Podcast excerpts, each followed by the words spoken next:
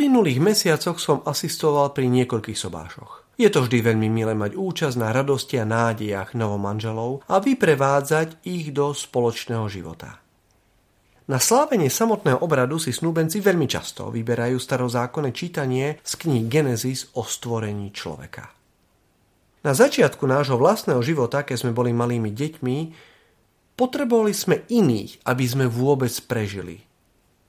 Na konci nášho vlastného života budeme opäť potrebovať iných ľudí, aby sme mohli prežiť.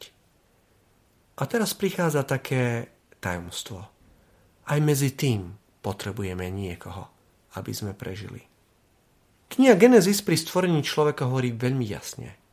Nie je dobré byť človeku samotnému. Nuž, niekedy je dobré sa ísť len tak o samote poprechádzať, ale vždy sa musíme vrátiť späť, späť k niekomu inému. Ak sme dlhodobo o samote zistujeme, že sme akýsi nekompletní, že nám niečo chýba. Vlastne, že niekto nám chýba. Potrebujeme niekoho iného, samota nám nie je vlastná. Pri jednom výskume bolo zistené, že pre dve tretiny starých ľudí je najbližšou bytosťou pes alebo mačka. Smutné zistenie. Vráťme sa však na úsvit našich ľudských dejín. Adam dostal do daru Evu a Eva dostala do daru Adama.